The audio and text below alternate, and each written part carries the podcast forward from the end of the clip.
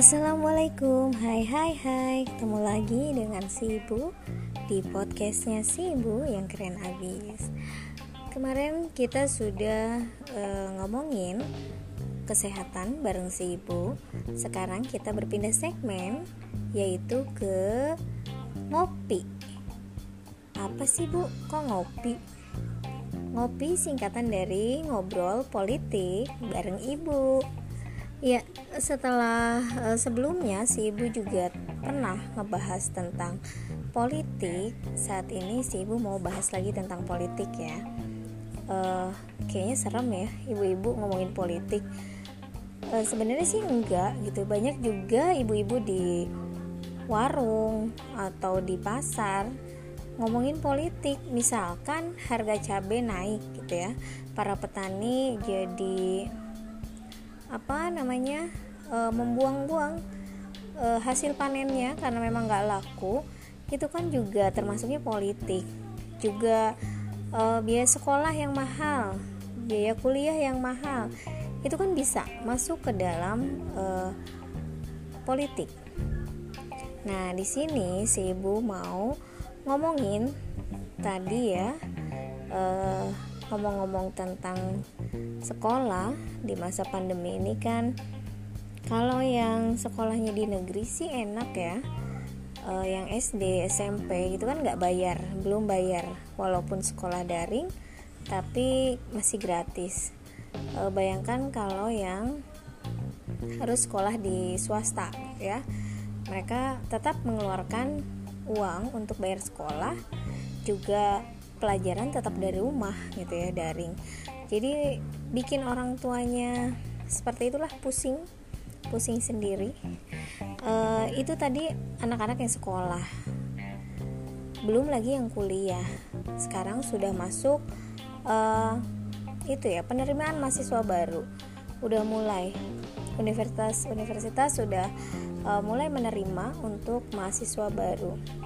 Pastinya uh, sama saja gitu ya biaya yang dikeluarkan di masa pandemi dan uh, di masa sebelum pandemi juga uh, sudah mahal gitu ya untuk kuliah karena kuliah di Indonesia juga termasuknya sangat mahal ya walaupun gitu ada jalur-jalur tertentu yang uh, bisa ditempuh bagi uh, mahasiswa yang memang itu kurang mampu. Nah, dengan adanya pandemi ini banyak sekali permasalahan yang terjadi khususnya di dunia pendidikan yaitu salah satunya uh, yang lagi happening saat ini gitu ya. Itu adalah setengah juta mahasiswa putus kuliah saat pandemi. Bayangkan setengah juta sama uh, mahasiswa di seluruh Indonesia gitu ya. Itu kan banyak sekali ya.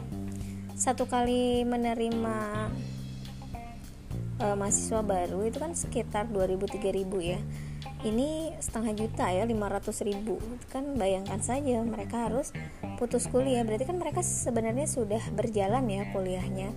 Tapi mereka harus putus di jalan karena tidak mampu lagi untuk membiayai kuliah. Bisa jadi karena orang tua mereka banyak yang di PHK atau ya adanya PPKM e, eh, semakin sulit bagi uh, sebagian besar orang untuk mencari uh, nafkah gitu ya mencari uh, uang untuk makan uh, untuk bayar sekolah gitu. Jadinya itulah fenomena yang terjadi saat ini bahwa banyak sekali mahasiswa khususnya di kota Jogja ya yang memang ini terkenal dengan kota pelajar di mana banyak mahasiswa banyak universitas-universitas uh, swasta maupun negeri yang bertebaran di Jogja. Oke, si ibu mau mau bacain komentar warga Jogja tentang tadi uh, kasus yang terjadi yaitu banyaknya mahasiswa yang putus kuliah. Uh, menurut mereka sebenarnya apa sih yang sedang terjadi? Apakah benar pandemi ini menjadi penyebab utama dari banyaknya mahasiswa yang putus kuliah. Kita bacain satu persatu ya uh, dari para warga Jogja yang berkomentar mengenai hal itu.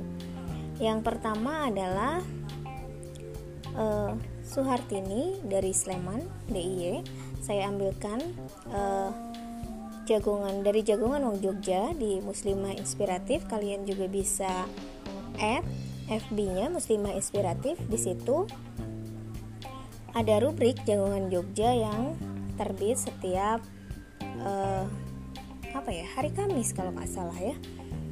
Ya untuk komen pertama dari Ibu Suhartini di Sleman Yogyakarta uh, kambing hitam pandemi Menurut beliau, keprihatinan besar terjadi di negeri ini ketika badai pandemi menerjang, banyak dunia pendidikan pun merasakan dampak yang luar biasa. Banyak mahasiswa terpaksa putus kuliah sebab biaya. Tanpa disadari, kesalahan ini terjadi jauh sebelum pandemi. Hal ini akibat ketidakpekaan para pemangku kebijakan yang abai terhadap nasib rakyat. Jangankan untuk biaya kuliah, kebutuhan dasar seperti sandang, pangan, dan papan saja diabaikan.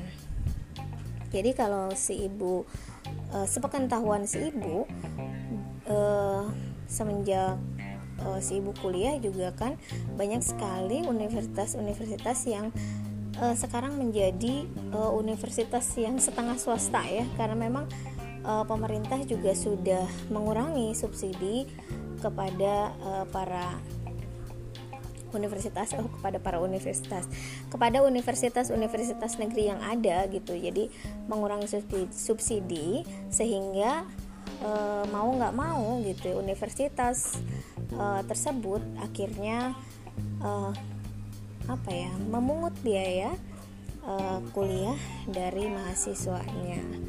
Ya seperti itu ya. Akhirnya uh, jadi terasa banget lah jadi kuliah di negeri sama kuliah di swasta sama-sama mahalnya. Dan uh, bagi orang yang tidak mampu kan jadi nggak ada pilihan ya. Istilahnya mereka tadinya gitu ya berharap uh, ingin kuliah di negeri berharap bisa menekan uh, budget kuliah tapi ternyata sama saja gitu ya. Bahkan salah satu universitas negeri di Jogja tertua itu uh, juga membangun fasilitas yang besar-besaran gitu ya dari hasil berhutang gitu ya. Kan akhirnya uh, harus melunasi hutangnya ya dengan cara apa ya? Dengan cara me menaikkan biaya kuliah tadi jadi sebenarnya memang sebelum pandemi juga sudah mahal ya.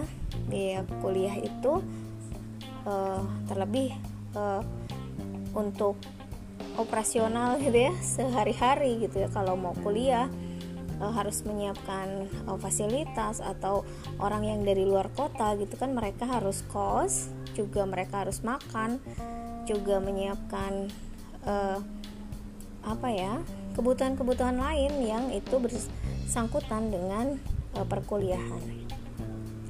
Saya bacakan untuk yang kedua komentar dari Umu Azam Sedayu Bantul uh, Kulon, uh, Kulon Progo dari Simawa Yogyakarta.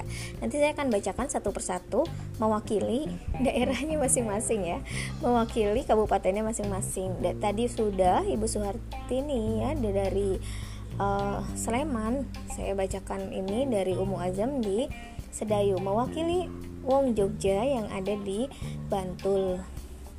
Potret buram sistem pendidikan. Mahasiswa putus kuliah memang bukan hal baru, namun semakin parah sejak dilanda wabah. Kondisi ekonomi yang semakin sulit dan biaya pendidikan yang mahal menjadi faktor utamanya, padahal mereka adalah para penerus harapan bangsa. Mahalnya biaya pendidikan menjadi potret buram sistem pendidikan saat ini menjadi bukti gagalnya sistem demokrasi kapitalis sekuler dalam mengurusi rakyatnya. Jadi menurut beliau ini eh, biang keroknya sistem kapitalis gitu ya lagi-lagi di mana dunia pendidikan juga di dibisniskan gitu ya. Menjadi lahan bisnis yang subur bagi para kaum kapitalis. Jadi uh, akhirnya biaya yang harus dibayarkan oleh mahasiswa untuk mendapatkan ilmu yang lebih tinggi itu sangat mahal sekali. Oke, yang ketiga saya bacakan dari Nani Andari uh, Kulon Progo DIY ya di tempat di mana saya berada Kulon Progo. Uh, di sini regener regenerasi terhambat. Regenerasi mengalami hambatan di masa pandemi. Sistem kapitalis nyata-nyata tidak membawa kita ke dalam jalan keluar Kapitalis harus berusaha sekuat tenaga merumuskan pemecahan masalah. Miris melihat orang tua yang tidak sanggup membiayai kuliah sehingga mengakibatkan anaknya putus kuliah. Mahasiswa menemui rintangan yang semakin berat dalam hal ekonomi. Ya, itu juga yang menjadi permasalahan ketika mereka sudah kuliah pun lapangan kerjanya juga tidak tersedia. Akhirnya banyak sekali orang yang beranggapan bahwa e, percuma saja kuliah tinggi mengeluarkan biaya sangat mahal dan ujung-ujungnya menjadi buruh pabrik gitu ya e, akhirnya sama gitu ya. Susah mencari pekerjaan. Dan e, itu yang membuat beberapa e, orang itu memiliki pemikiran bahwa ternyata e, ilmu itu tidak penting gitu ya. Yang penting itu pekerjaannya ada apa enggak? Banyak sekali kan uh, bahkan uh, yang lulusan lulusan SMK mereka lebih beruntung diterima kerja daripada uh, uh, yang lulusan uh, kuliah gitu ya. Dan akhirnya malah itu ya menyebabkan tadi ya pemikirannya seperti itu. Bahwa ternyata pendidikan tidak penting gitu ya menurut mereka. Toh uh, lulus kuliah juga menjadi pengangguran. Yaitu tadi sedikit komentar dari warga Jogja tentang fenomena yang ada saat ini e, dampak dari adanya e, pandemi yaitu e, putusnya kuliah. Jadi mahasiswa yang putus kuliah karena tidak sanggup untuk meneruskan lagi membayar uang kuliah.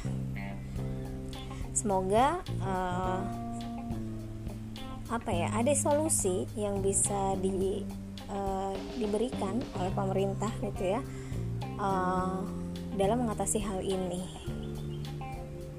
ya itu aja yang bisa si ibu uh, bagikan yang bisa si ibu uh, sharing di sini tentang komentar politik uh, kita ngobrol politik uh, itu bukan sesuatu yang tabu ya jadi agar kita juga semakin tahu situasi uh, yang terjadi di sekitar kita saat ini. Oke, okay,